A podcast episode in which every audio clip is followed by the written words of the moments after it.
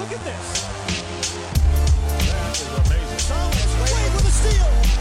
The emotions of Dirk Nowitzki. What he's always dreamed of. Hoping to have another chance after the bitter loss in 2006. Watch this play.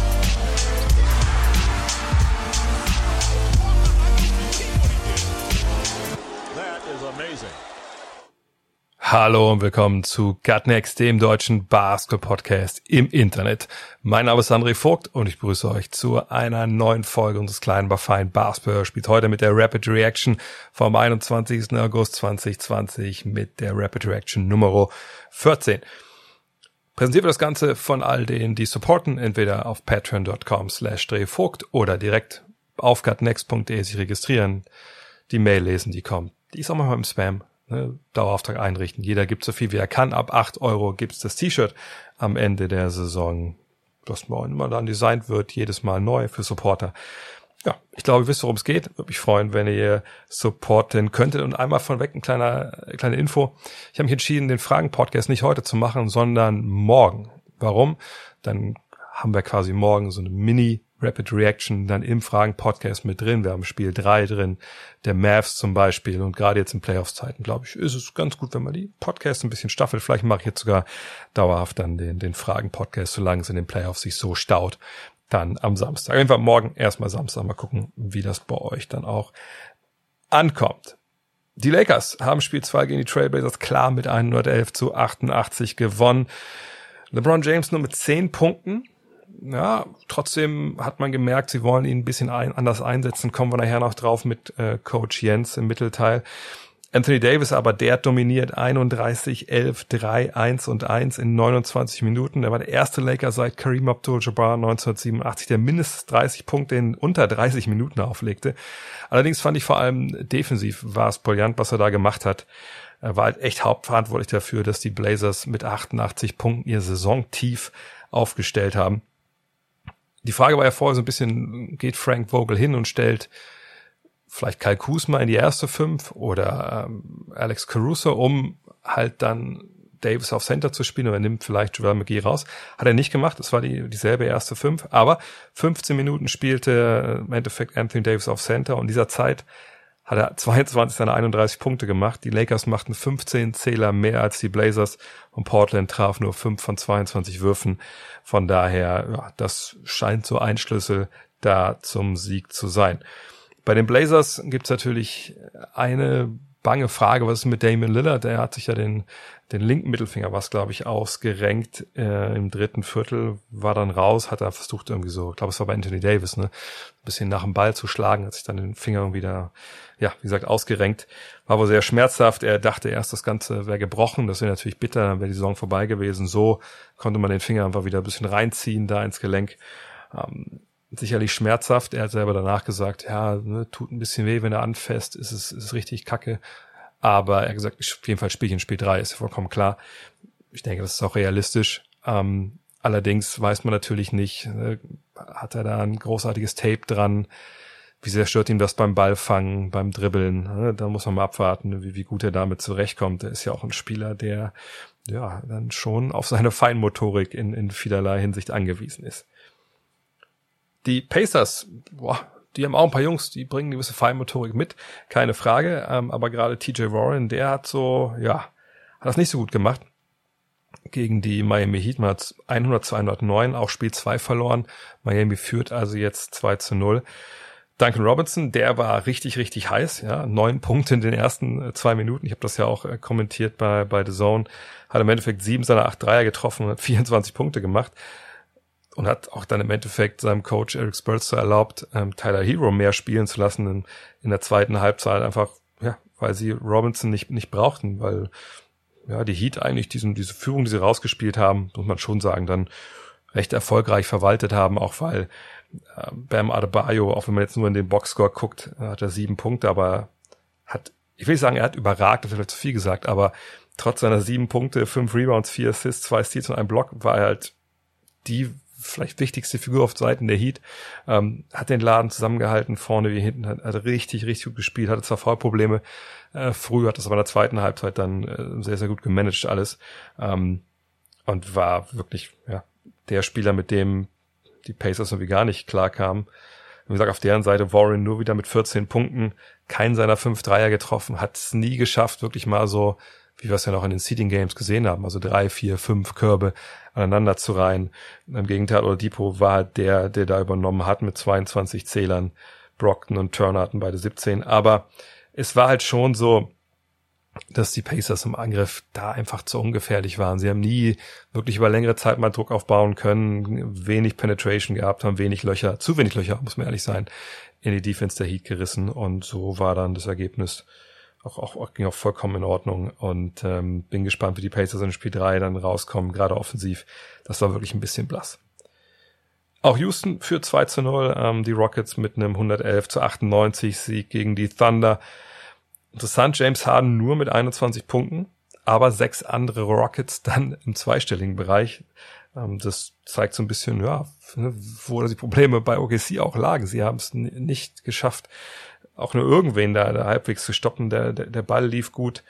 Auf Seiten von OKC ähm, Sean, äh, Shea Gilgis Alexander zwar mit 31 Punkten, 13 von Dennis Schröder, aber offensiv war da einfach viel Stillstand. Also ich, ich kann das irgendwie nicht so ganz nachvollziehen, denn ich, für meine Begriffe, wenn du gegen Houston spielst, dann klar, die stehen vorne alle rum, mehr oder weniger. Ich weiß, überspitzt das jetzt. Aber du musst doch hingehen und diese kleinen Mannschaften, die du da, Mannschaften, die du da hast, die musst du attackieren. Du musst die ins Laufen bringen. Du musst gucken, dass die Entscheidungen treffen müssen, auch mal defensiv. Und wenn du nur draußen rumstehst, weil es eben auch fünf kleine sind und du irgendwie auch nicht aufposten kannst oder willst oder so, äh, naja, aber dann versuch irgendwie die ne, zu, durch, zu durchmischen. Und das hat OKC nicht geschafft. Ich weiß, dass es auch schwer ist, wenn die alle switchen und so, dann können sie quasi fast in so einer, so einer Zone da stehen. Ähm, aber da muss Billy Donovan, der Coach der, der Thunder, für meine Begriffe ein bisschen, bisschen mehr bringen. Und, und eine Problematik, glaube ich, wo ich nicht weiß, wie die Thunder das lösen wollen, die ist momentan sehr ersichtlich. Das ist auch ein, vielleicht ein Punkt, den ich vor dieser Serie, ich habe ja auf OKC eigentlich gesetzt, ähm, oder gesagt, dass die das, die Serie gewinnen, habe ich da hab ich ein bisschen vernachlässigt, denn mit, mit Nader, Basley, Noel, Giallo, Muscala, Ferguson und Robert, Robertson, das sind alles keine Jungs, die scoren können von der Bank. Also die müssen ja keine 20 auflegen, aber so 7, 8, ne, 10, das wäre ganz schön. Und so hast du halt nur Dennis Schröder, der da halt scoret. Ähm, wie gesagt, es waren 13 gestern. Und äh, ja, ich würde sagen, OKC, äh, für die ist ja, Spiel 3, jetzt klar, natürlich klares Must-Win ist es sowieso, ohne Heimvorteil ähm, in, in diesem Format momentan. Ähm, die müssen viel mehr auch an die Bretter ja, klar haben sie das Rebound-Duell gewonnen, aber nicht in der Deutlichkeit, wie du es eigentlich machen müsstest. Ähm, die Rockets hatten sogar mehr Offensiv-Rebounds, 11 zu 8. Okay, sie braucht auf jeden Fall, äh, ja, die, die, da muss ein Ruck durch die Mannschaft gehen, um das mal, mal so auszudrücken. Die Bucks, die haben so einen Ruck gehabt. Ja, die haben ihre Serie gegen Orlando ausgeglichen, 111 zu 96. War allerdings äh, knapp am Ende nochmal, wir waren es auf neun Punkte, glaube ich, dran im Schlussviertel, die, die Magic. Aber entscheidend war die Defense zu Beginn von Milwaukee, das hatten wir auch gesagt, das ist das erste Spiel gegen die Bucks, das, das war nicht die Defense, das war nicht die Urgency, wie man kann das nennen, ähm, die die Bucks eigentlich, eigentlich zeigen müssen. Und ähm, Jans Kumpo hat danach äh, verraten, in Anführungszeichen, dass Coach Mike Budenholzer auch nicht amused war und in der Filmsession nach dem ersten Spiel wirklich äh, den Jungs da mal ein bisschen die Leviten gelesen hat und gesagt hat, ey, ihr spielt nicht hart genug, ihr gebt nicht genug Einsatz. Und das will natürlich niemand hören. Und ähm, ja, nach dieser Arschreise ging es richtig gut los. Ja, Antetokounmpo 28, 20 und 5 aufgelegt, aber auch sieben Mal den Ball verloren. Ähm, Vucevic auf der anderen Seite 32 und 10. Orlando fehlte bei, äh, nicht Orlando fehlte bei Aaron Gordon, sondern Aaron Gordon fehlte bei Orlando. Und Chris Middleton, wenn man ehrlich ist, fehlte vor allem im Angriff bei den Bucks, ja, nur zwei Punkte. Sicherlich wurde das aufgefallen, zum Beispiel von Brook Lopez mit 20. Aber ne, erinnert euch an die Fragen an die Bucks, die wir alle so hatten vor den Playoffs. Ne? Wer ist der zweite Abo All-Star? Wer kann übernehmen? Und da lässt Chris Middleton bisher einige Wünsche offen. Einige Wünsche wurden nicht erfüllt in der vergangenen Nacht, nämlich die Wünsche der Teams, die dachten, Mensch, in der Draft Lottery da ein bisschen weiter nach oben reinrutschen, ein bisschen früher draften können, das wäre eine richtig tolle Geschichte. Hat nur für die Minnesota Timberwolves gepa gepasst, zumindest wenn es um Pick 1 geht. Die haben den ersten Pick gewonnen. Golden State ist dann Nummer 2 dran, die Hornets an Nummer 3, die Bulls an 4. die Warriors, Cavs und Wolves hatten mit 14 Prozent, da gab es ja diese Reform äh, vor einiger Zeit, äh, sie hatten die größten Chancen mit 14 Prozent auf den Top-Pick. Ähm, Verlierer waren die Cavs, ne? Warriors und Wolves an 1 und 2, die Cavs dann nur an Nummer 5, äh, nicht so gut für sie gelaufen, allerdings, ja, also was man so liest, liest momentan, wenn es um die Draft geht, dann sagen ja viele Experten, ja, da gibt es sicherlich gute Rollenspieler und auch Starter, aber so die richtigen Allstars vielleicht nicht. Vielleicht auch nicht so wild, dass die Cavs an Nummer 1, äh, Nummer 5 picken und vielleicht auch nicht so richtig geil für die Timberwolves, obwohl lieber an 1 als an 5, aber ne, vielleicht auch nicht der große Wurf für die Franchise, dass sie da als, als erste ziehen dürfen. Was die Warriors angeht, klar, jetzt ging direkt die Spekulation los im Netz. Ähm, Gibt es da vielleicht einen Trade? Mal gucken, wen könnten sie denn holen? Wen würde man denn wegschicken? Die Trade Exception, die sie vielleicht haben und den Pick und so. Bin ich sehr gespannt, was da kommt, denn die Warriors warten wahrscheinlich wie alle anderen, wann überhaupt die Free Agency und damit auch dann die Draft und Trades und so losgehen. Denn das ist momentan eine ganz, ganz große Frage. Eigentlich ist das ja alles schon geplant. Am 16.10. die Draft, ab 18.10. dann Free Agency. Ne, und dann sollte man das durchziehen, durch den Oktober, durch November und im Dezember sollte die neue Saison beginnen am 1. Dezember. Jetzt hat aber zum einen Adam Silver gesagt, ja, 1. Dezember hört sich für ihn so ein bisschen früh an. So, er glaubt er eigentlich nicht. Und jetzt kann man eigentlich schon sagen, okay, die Saison wird nicht am 1.12. anfangen, wie wir es ja auch hier in der Rapid Reaction schon ein paar Mal vermutet haben. Das Ding ist aber, jetzt möchte äh, die NBA und vor allem auch die Teams eigentlich auch am liebsten die Free Agency weiter nach hinten verschieben, weil das muss ich ein bisschen ausholen. Ihr wisst das ja, normalerweise gibt es ja dieses, diese, dieses Moratorium. Ja, dass man kann am 1.7. die Free Agency normalerweise los und dann hat man eine gute Woche, wo man sagen kann, ich gehe zu dem Team, aber man kann auch nicht unterschreiben. So. Warum? In dieser Zeit kalkuliert die Liga, was so an Geld reinkam im vergangenen Geschäftsjahr und dann legt sie fest, was das Salary Cap ist. Und dann wissen die Teams, ah, okay, so viel Geld in Anführungszeichen können wir noch ausgeben, ja, wir können Spieler holen, die das verdienen, dies und jenes. Vereinfacht ausgedrückt. Problem ist halt dieses Jahr, dass es halt keiner weiß. So. Wir haben, die NBA hat eine Menge Geld verloren durch den Disput mit China zu Saisonbeginn wegen Daryl Morris Hongkong-Tweet. Jetzt ist Corona. Ja, man hat eine Menge Spiele absolvieren müssen ohne Zuschauer. Da hat man natürlich das TV-Geld gerettet. Gleichzeitig hat man natürlich aber Geld verloren von den Spielen, wo eben keine Zuschauer dabei waren. Und es gibt noch keine Prognose, wann den Zuschauer überhaupt wieder zugelassen sind für die nächste Saison.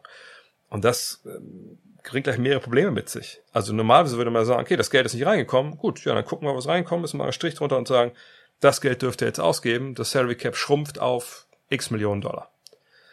Äh, wäre natürlich nicht, nicht so geil für viele Teams, die damit gerechnet haben, ne, das Salary Cap steigt, aber bleibt ungefähr gleich und Luxussteuern zahlen.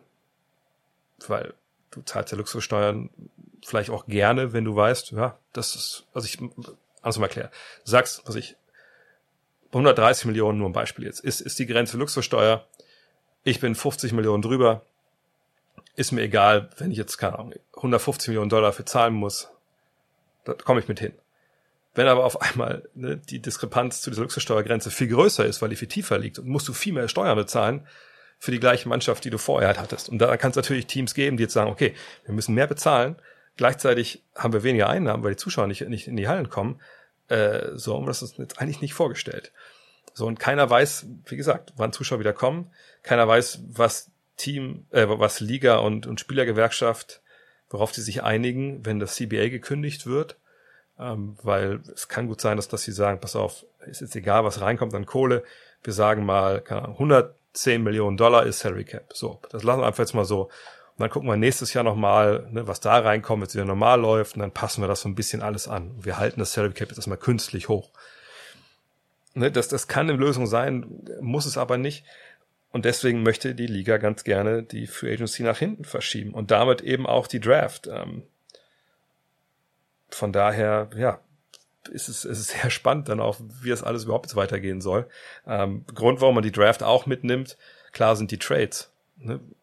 Es gibt bestimmt Teams, die sagen, hey, ich nehme Spieler X, auch wenn er vielleicht ein bisschen viel Geld verdient, was er leistet, weil ich will jetzt gewinnen und Luxussteuer, da komme ich mit klar.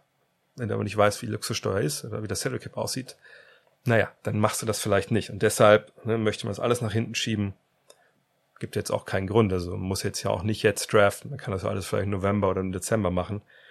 Warten wir mal ab, was da halt von der Liga entschieden wird. Und heute ist Freitag und das bedeutet, dass Coach Jens wieder mit dabei ist, damit wir ein bisschen über die Spiele vom Wochenende reden können und natürlich auch die aktuell laufenden NBA Playoffs. Hallo Jens. Grüß dich, Dre. Wir haben uns heute mal zwei Mannschaften rausgesucht, die wir ein bisschen genauer uns anschauen wollen. Das sind die beiden Teams aus LA. Bei beiden äh, steht es 1-1. Äh, beide haben gute Auftritte gehabt in diesen ersten beiden Spielen oder guten Auftritten, einen weniger guten. Lassen wir mit den Lakers anfangen. Mhm. Gestern Spiel 2, 111 zu 88, eine Klatsche, hat glaube ich so, dann haben die wenigsten erwartet. Was haben die Lakers anders gemacht als in Spiel 1, dass sie dieses Spiel so klar gewinnen konnten? Taktisch gesehen wenig. Sie haben nur ihre Würfe getroffen und das ist die Story of the Season für die LA Lakers. Ich habe es mal so ein bisschen recherchiert. In dem Moment, wo sie über 33 Prozent Dreier treffen, also einen von drei, was ja wirklich nicht überragend ist, da gewinnen sie 80 Prozent ihrer Spiele. Sind sie 35 zu 9 und in dem Moment, wo sie weniger als 33 Prozent treffen, gewinnen sie nur 63 Prozent aller Spiele. Und dafür spricht auch, dass sie ähm, nur auf Platz 22 sind, was den drei Punkte, die drei Punkte Effizienz angeht. Sie sind das fünftschlechteste Wurfteam, das äh, viertschlechteste Wurfteam aus dem Dribbling. Und effektiv ist bei den Lakers tatsächlich live by the three, die by the three, aber eher in der Hinsicht, dass sie diese ganz blanken Dinger einfach treffen müssen. Spannend fand ich äh, eine Statistik von, von Second Spectrum, die das nochmal belegt. Ähm, das ist ja auch so ein Statistik, Analyse-Dienst, den die NBA auch äh, mittlerweile also relativ fleckendeckend einsetzt, die ja gesagt haben, die haben so eine Metrik, wo ausgerechnet wird, okay, wenn du einen gewissen Wurf nimmst, ne, wie frei war der, vom wo hast du geworfen, hast du gedribbelt, hast du nicht gedribbelt, die halt errechnen können, wie viele Punkte müsste eigentlich ein Team machen, wenn es ja. diese Würfe nimmt. Und das erste, ja. genau, und das, das erste Spiel von den Lakers, das war das Spiel seit 2013, 2014, wo eine Mannschaft also so weit, also kein Mensch ist in dieser Zeit so weit unter den Punkten geblieben, die sie eigentlich hätte machen müssen. Die hätten 56, 46 Punkte mehr machen müssen mhm. eigentlich, mhm. als die 93, die sie da in Spiel 1 gemacht haben. Und da frage ich mich natürlich, äh, gibt es da Gründe für? Und du hast auch gerade gesagt, ja, live by the three, die by the three. Ähm, also das sind ja augenscheinlich auch qualitativ hochwertige Würfe, die sie rausspielen und so das Second Spectrum nicht auf diese Zahl kommen. Siehst du also irgendwas, was es erklärt, warum sie diese Würfe nicht treffen? Ich denke, das ist individuelle äh, Performance. Also die Spieler müssen ihre Würfe treffen. Ich habe jetzt mal die Statistiken vor mir liegen von äh, zum Beispiel Kyle Kusma. Er hat ja seine Dreier getroffen mit 44,4 Prozent, aber dann sehe ich einen äh, Caldwell Pope, KCP, der 5 von 18 geworfen, Danny Green 7 von 28, 25 Prozent, dann Dion Waiters 7 von 30. Also das ist wirklich überschaubar und da, also äh, die Geheimform von LeBron James war ja immer, dass er entweder über Post-Up, Pick-and-Roll, Isolation oder Transition irgendeine Art von Vorteil generiert für die Mannschaft und die anderen Spieler den Dreier einfach nur reinmachen müssen. Und ähm, das ist äh, im ganzen Verlauf, im Verlauf der kompletten Saison bisher gar nicht passiert, dass sie ihre Würfe getroffen haben. Und ich weiß nicht, warum es jetzt in den Playoffs mit höherem Druck, warum sie da jetzt besser werfen sollten. Ich habe da noch eine, eine Zahl von ähm, saisonübergreifend, also wenn man, wenn man ihre Würfe sieht, die komplett frei waren, da haben sie 38 Prozent getroffen. Wenn sie das wiederholen können, dann ist es, dann ist es okay und dann gewinnen sie auch die Spiele. Ob es am Ende dann aber wirklich für einen Einzug in die Finals reicht, wage ich zu bezweifeln, wenn man so schlecht wirft. Ja, ich bin echt gespannt, weil ich meine, wir haben es, glaube ich, gestern auch ein Spiel oder heute nach dem Spiel 2 gesehen, dass LeBron, wenn es hart auf hart kommt, eigentlich immer das Gleiche macht, was er in der Vergangenheit auch schon gemacht hat, was ja auch sehr erfolgreich ist. Er geht in den Low Post auf einmal. Mhm. Ne, und dann hat man auch gesehen, Portland, ein paar Mal haben sie gesagt, gut, dann geben wir halt die Hilfe. Dann kamen die Bälle raus zu, zu den freien Leuten. Wir haben dann getroffen oder nicht wenn ein einzelner Verteidiger da war, wir haben es aber auch schon thematisiert hier, die haben halt niemanden, die ihn, der ihn auch nur annähernd irgendwie halten kann. Dann geht er einfach eins gegen eins. oder gegen 1 gegen 0,5 äh, und macht die Dinger rein. Äh, und vor allem natürlich Anthony Davis ist gestern einfach offensiv e extrem auffällig geworden. Aber macht es dir Sorgen, ähm, wenn du jetzt siehst, okay, also, also A, die, die, die Dreier fallen nicht wirklich, macht es dir Sorgen, wenn du siehst, dass LeBron gestern A nur elfmal geworfen hat und da auch nur zehn Punkte bei rauskam. Also äh, ist er vielleicht doch nicht auf, auf dem Top-Level, was er normalerweise halt in den Playoffs in den letzten Jahren angeboten hat. Also was die Zahlen angeht, ist, ähm, was möchtest du von einem LeBron James? LeBron James äh, wird für mich bewertet in Win Percentage. Jeder Franchise-Spieler äh, wird bewertet, da, danach gewinnst du das Spiel oder verlierst du das Spiel. Und ich glaube, das ist der Standard, der gelegt werden sollte, weil zum Beispiel sagen wir, LeBron James postet auf, ja, der Pass geht raus, der Pass geht ab in die Ecke, ja. LeBron bekommt jetzt keinen Assist, aber er hat ja den Vorteil kreiert, dadurch, dass er gedoppelt werden musste. Jetzt kommt der Pass, extra Pass. Ähm, LeBron hat damit in den normalen Statistiken erstmal nichts äh, damit zu tun. Das Problem ist nur dann, wenn der Dreier in der Ecke, der aus dieser Ballbewegung entsteht, wenn der einfach nicht getroffen wird.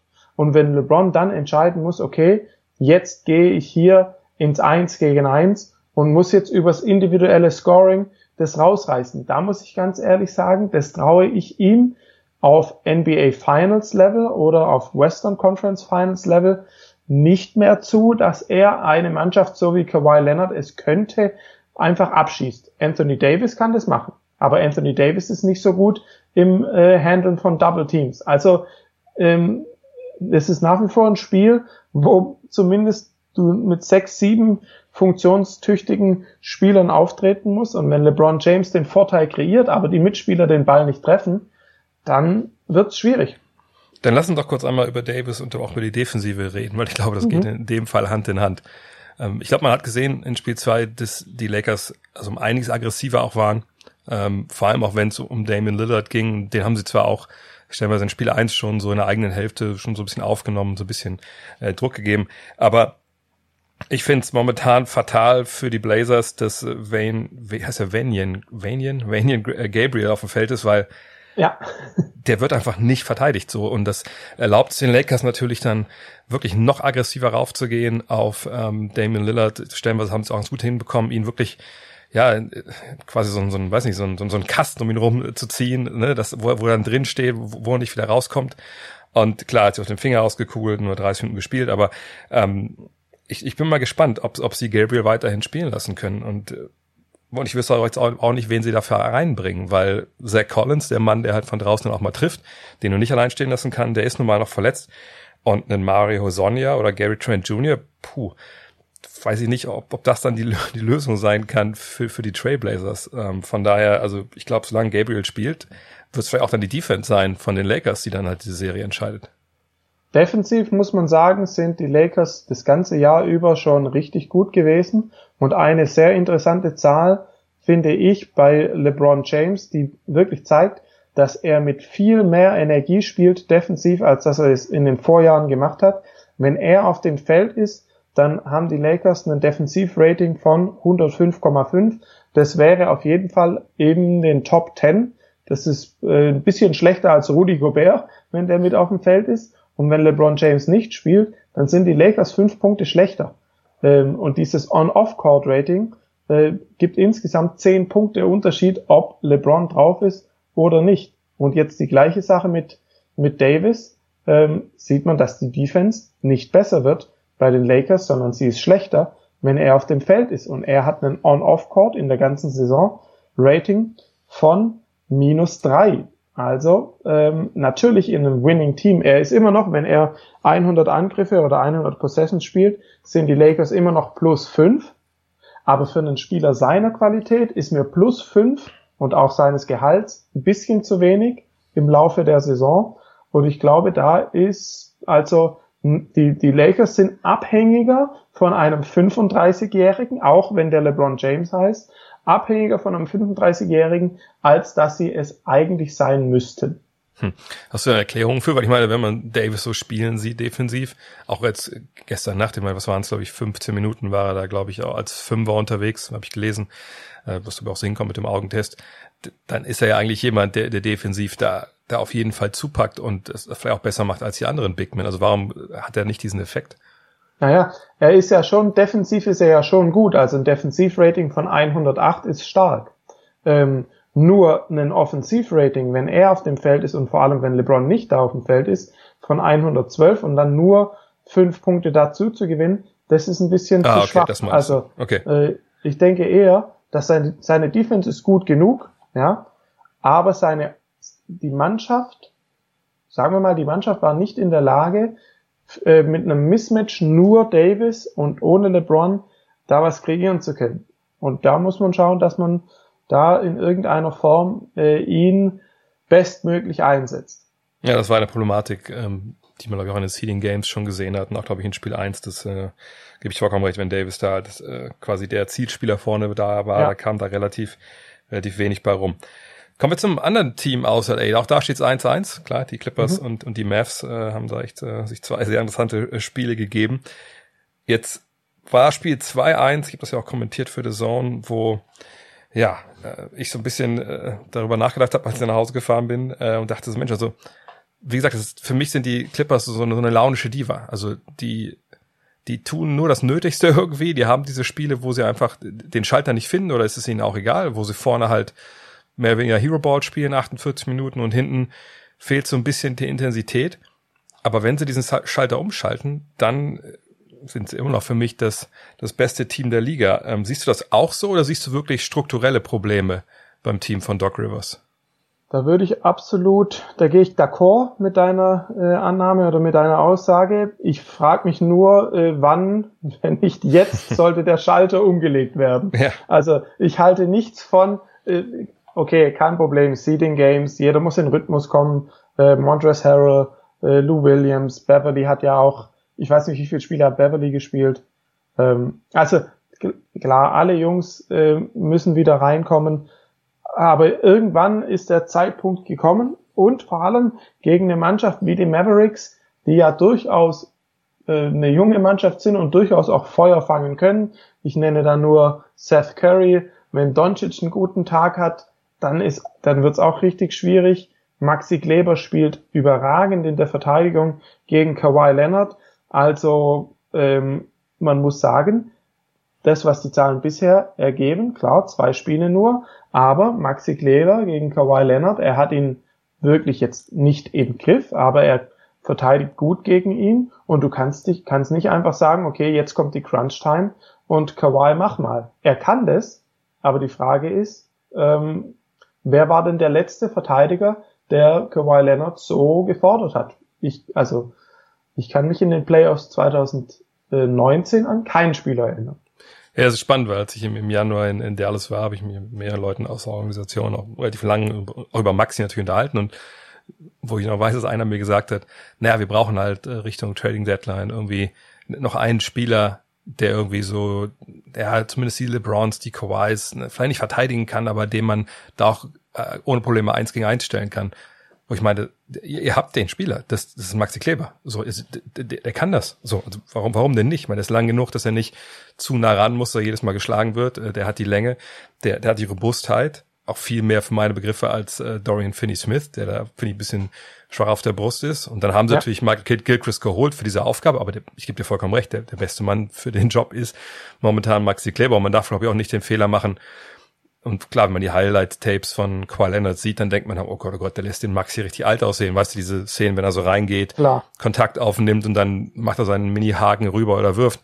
Aber das sind, genau, gebe ich vollkommen recht, das sind Würfe, die er unglaublich halt hart erarbeiten muss. Und es gibt genug Dinge, die macht er dann eben auch nicht. Und dann, äh, ja, kann man Maxi auch verstehen, wenn er manchmal ein bisschen frustriert ist, wie auch in Spiel 2, als dann vorne nicht so lief und hinten einfach dann doch ein paar Dinger gefallen sind. Aber ich, ich finde, er macht, macht einen über, überragenden Job. Ähm, Allerdings gleichzeitig, wenn man es umdreht, finde ich, machen die Clippers keinen überragenden Job, wenn es um Luka Doncic geht, denn also mir kann ja keiner erzählen, nur weil Patrick Beverly nicht dabei war, ähm, ne, schafft man es nicht, den einfach ein bisschen mehr zu fordern. Also ich sehe überhaupt gar nicht, dass sie ihn körperlich irgendwie angehen, dass sie versuchen, so ein bisschen was bisschen Bullyball zu spielen, was für meine Begriffe so, ich will nicht sagen, es wäre die Lösung, aber es wäre ein Ansatz, den ich wählen würde gegen Luka Doncic, auch weil ich eben viele Verteidiger habe, die ungefähr ja, die, die Länge haben und auch, auch schnell genug sind, um halt vor ihm zu bleiben. Aber er, er macht ja einfach sein Ding und wenn er sich nicht selber aus dem Spiel nimmt, wie mit seinen wirklich drei extrem dummen Fouls in Spiel zwei, dann ist er da momentan, ja, vielleicht sogar der beste Spieler dieser Serie. Ja, ich äh, hake noch ganz kurz ein bei Maxi Kleber, um das hm. fertig zu machen, einfach an den Zahlen festzumachen. Ähm, Maxi Kleber hat in, in den bisherigen Spielen 28 Mal als Shot Defender, also als letzter Spieler gegen Kawhi verteidigt. Daraus sind 25 Punkte entstanden, also knapp 0,9 Punkte auf einen Angriff. Und alle anderen Mavs-Spieler haben fast genauso oder ein bisschen häufiger 30 Mal gegen Kawhi verteidigt. Und das sind 39 ähm, Punkte daraus entstanden, also 1,30 effektiv sind es, ist es ein Unterschied von 20 Prozent Trefferquote. Also ähm, wir wissen ganz genau, äh, oder die Zahlen legen ganz klar da, welche, ähm, wer der beste Verteidiger gegen Kawhi ist. Für die Pick and Rolls, da muss ich dir recht geben, das ist mir erstaunlich wenig von Doc Rivers und erstaunlich wenig taktisch, was sie da machen. Ähm, ganz, sie forcieren ganz wenige Ballverluste, nur neun Prozent. Ballverluste in den Pick and Roll Offenses, da würde bestimmt mehr gehen. Und wenn man einen Doncic spielen lässt und wenn der mal heiß läuft, auch einfach mit seinem mit ähm, mit seiner Entscheidungsfindung, dann wird's richtig schwierig. Ähm, und man muss ja sagen, dass sie das Spiel tatsächlich ohne ein Riesenspiel von Doncic verloren haben und auch das erste Spiel mit der zweifelhaften Ejection von Porzingis, da sahen die Mavs auch gut aus. Also insgesamt, ähm, ja, sind die Clippers müssen sie, müssen sie defensiv da noch zulegen. Was glaubst du denn, was man jetzt erwarten kann in Spiel 3 von den Clippers? Wir werden es heute, heute Nacht sehen. Also ist es dann oder würdest du sagen, dass jetzt kommt, jetzt kommt diese Reaktion, dass sie einfach rausgehen, wie gesagt, dass man von Anfang an merkt, die Intensität ist eine ganz andere, dass man einfach äh, attackiert. Jetzt wissen wir nicht, ob Beverly spielt oder nicht. Ich glaube, es stand noch nicht ganz fest. Mhm. Ähm, oder glaubst du, die machen einfach so weiter? Weil, wie gesagt, dieses Jahr, wir haben ja den, den besten Ball der Clippers ja auch schon gesehen oder einen richtig guten Ball, den sie spielen können. Aber wie gesagt, in dieser Serie halt noch gar nicht. Ja, und das ist so ein bisschen ein Trend in der NBA, den es zu beobachten gibt ähm, Mannschaften werden zusammengestellt und dann erwartet jeder, okay, die müssen jetzt einfach gut sein. Und äh, dieses, dieses klassische Verfahren, okay, wir haben, wir haben jetzt drei Jahre und probieren dann eine Mannschaft aufzubauen, dass, damit wir im zweiten, dritten Jahr den Titel angreifen können, das sieht man nicht mehr so häufig. Also man hat ja auch direkt ähm, äh, NBA-Titel-Erwartungen Erwartungen an LeBron James gehabt im ersten Jahr. Und ähm, was bedeutet das taktisch gesehen? In dem Moment, wo ich, äh, wie zum Beispiel die Toronto Raptors, auf vier, fünf, sechs verschiedene defensive Mittel zurückgreifen kann, Triangle and Two, Box and One, aggressive Pick-and-Roll-Verteidigung, Drop-Verteidigung, äh, One-Step-Hedge. In dem Moment, wo ich das alles erarbeitet habe als Mannschaft, ähm, da kann ich dann verschiedene Lösungen defensiv bringen. Aber auch Pressverteidigung zum Beispiel. Aber in 82 Spielen innerhalb von einer Saison, wo dann Kawhi Leonard, ähm, ich weiß nicht, wie viele Spiele er gemacht hat, aber äh, wo dann immer wieder Spieler fehlen, da kann man das nicht einarbeiten. Das ist einfach unmöglich, defensiv Waffen in Anführungszeichen sich zu erarbeiten, wenn ich gar nicht mit dem ganzen Team spiele. Und was dabei rauskommt, ist meines Erachtens, dass du offensiv, natürlich, du gibst ein, du gibst den Top-Jungs den Ball in die Hand und die kreieren einen Vorteil, du lässt den Ball laufen, das ist jetzt nicht so schwierig, aber die defensive Abstimmung, das kriegst du nicht einfach so auf Knopfdruck rein. Jetzt zum Beispiel auch äh, Cleveland Cavaliers, die ja in ihrer letzten Saison die schlechteste Verteidigung ever gespielt haben in der Regular Season. Und dann hat sich jeder gewundert, warum sind die eigentlich so defensiv schwach in den NBA Finals. Ja gut, das sind sie halt. Hm. Was erwartest du? Also wer gewinnt? Oder hast du vielleicht sogar eine Wette, die du anbieten könntest, wo Leute einen Tipp gehen könntest bei Clippers gegen Mavs Spiel 3?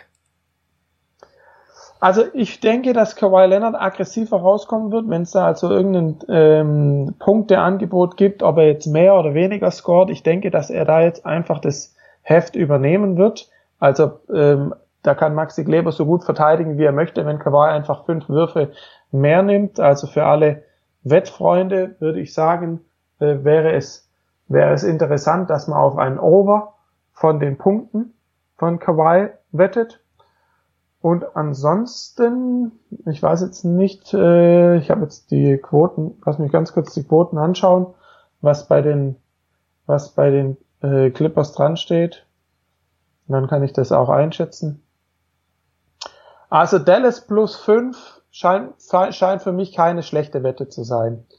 Ähm, die die Spread-Wette. Ich kann mir gut vorstellen, dass es ein enges Spiel wird. Ich kann mir auch gut vorstellen, dass die äh, Mavericks ein enges Spiel verlieren werden. Ähm, aber ich denke, dass äh, aus dem Bauch würde ich sagen Dallas plus 5. Aber du würdest sagen, die Clippers gewinnen. Mm, Ja, tendenziell ja, aber ich halte es nicht für eine gute Wette. Ich halte es nicht für eine gute Wette für 1, ich glaube, es wird ein enger Sieg für die, für die Clippers. Also ich kann mir auch nicht vorstellen, dass die Clippers, weil das ist ja auch eine Truppe, die, die eine Menge Veteranen haben, die, die schon wissen, worum es geht. Ähm, dass die jetzt, ich, also ich glaube wirklich, dass sie das Spiel physischer gestalten werden. Die werden sicherlich drüber nachdenken, ob sie vielleicht das eine oder andere Matchup anders gestalten und ich, ich denke, Luka Doncic hat einen ganz langen Tag vor sich morgen, äh, heute Nacht, weil ich glaube, die werden ihn von Anfang an attackieren und dann. Aber mal schauen, die Luka Doncic hat, stellt ja einen Rekord am nächsten auf. Mal schauen, äh, vielleicht schaffen sie es, aber ich, ich kann mir nicht vorstellen, dass sie Spiel drei gewinnen. Die Lakers, hast du da irgendeine Wette oder eine Idee und wer gewinnt Spiel drei zwischen den Lakers und den Blazers?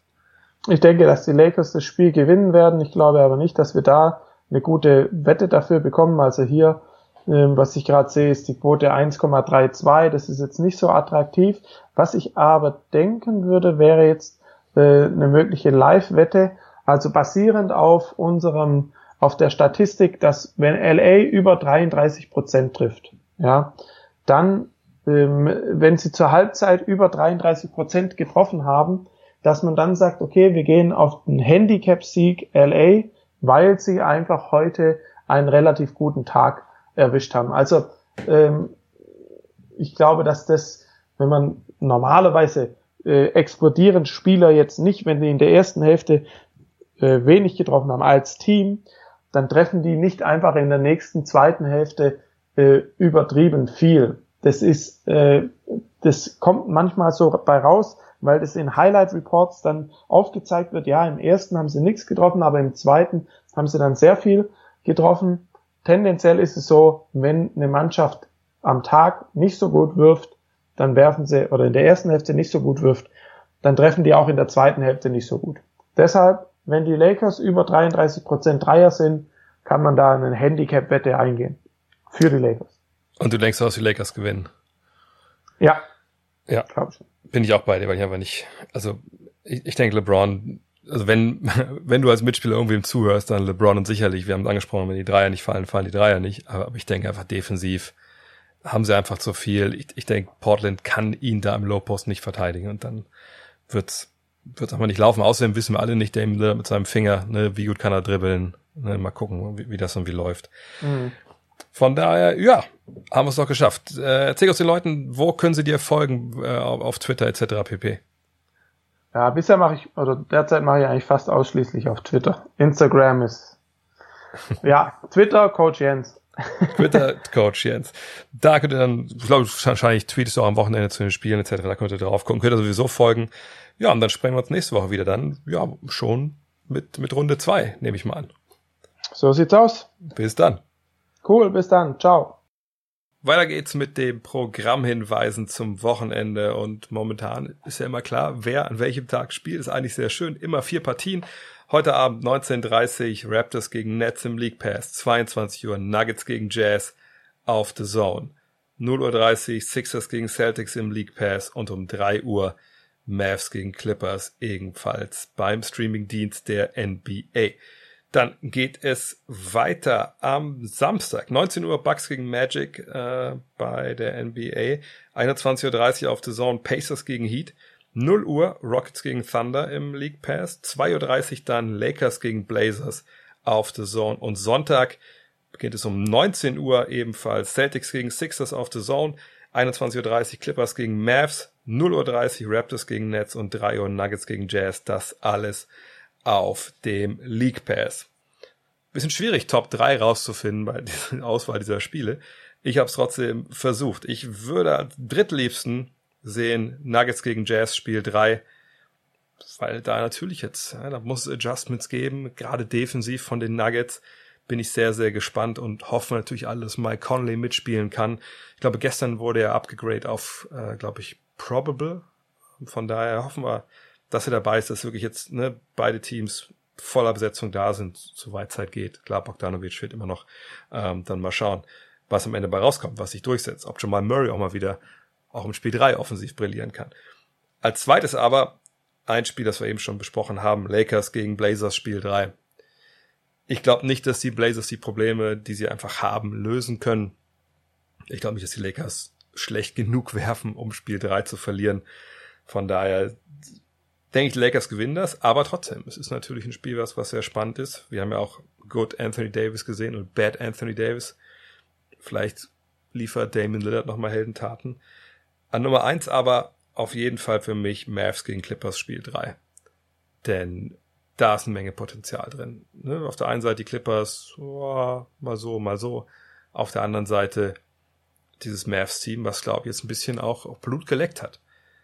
Und ich erwarte einfach wirklich, dass die Clippers jetzt defensiv vor allem dieses Gesicht zeigen, was wir in der Saison immer mal wieder gesehen haben, von, von diesem wirklich unfassbar wuchtigen Verteidigungsteam, wo man einfach davor steht und denkt, okay, also was will man dagegen eigentlich machen? Ähm, gleichzeitig erwarte ich, dass sie den Ball im Angriff ein bisschen mehr teilen, als sie das in Spiel 2 gemacht haben. Aber genauso erwarte ich halt von Luka Doncic jetzt mal ein Spiel, wo einfach nochmal richtig, richtig explodiert. Aber es wird einfach richtig, richtig geiles Spiel. Ähm, heute Nacht um drei Uhr, wie gesagt, zum Frühstück dann wahrscheinlich eher. Und dann gibt's ja auch schon Spiel vier am Sonntag um 21.30 Uhr. Und wer weiß, wenn wirklich Dallas heute gewinnen sollte und 2-1 in Führung geht, was da dann los ist in Spiel 4. Also das ist für mich die Serie momentan, die vielleicht sogar am meisten Spaß macht.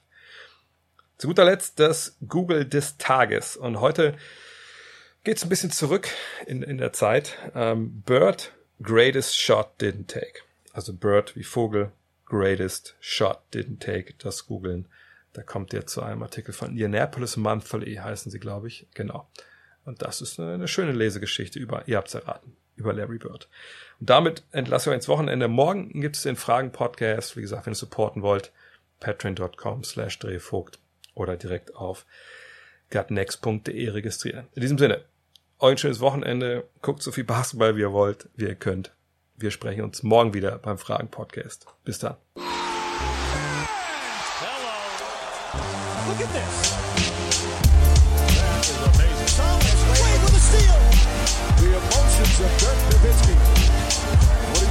dreamed of, hoping to have another chance.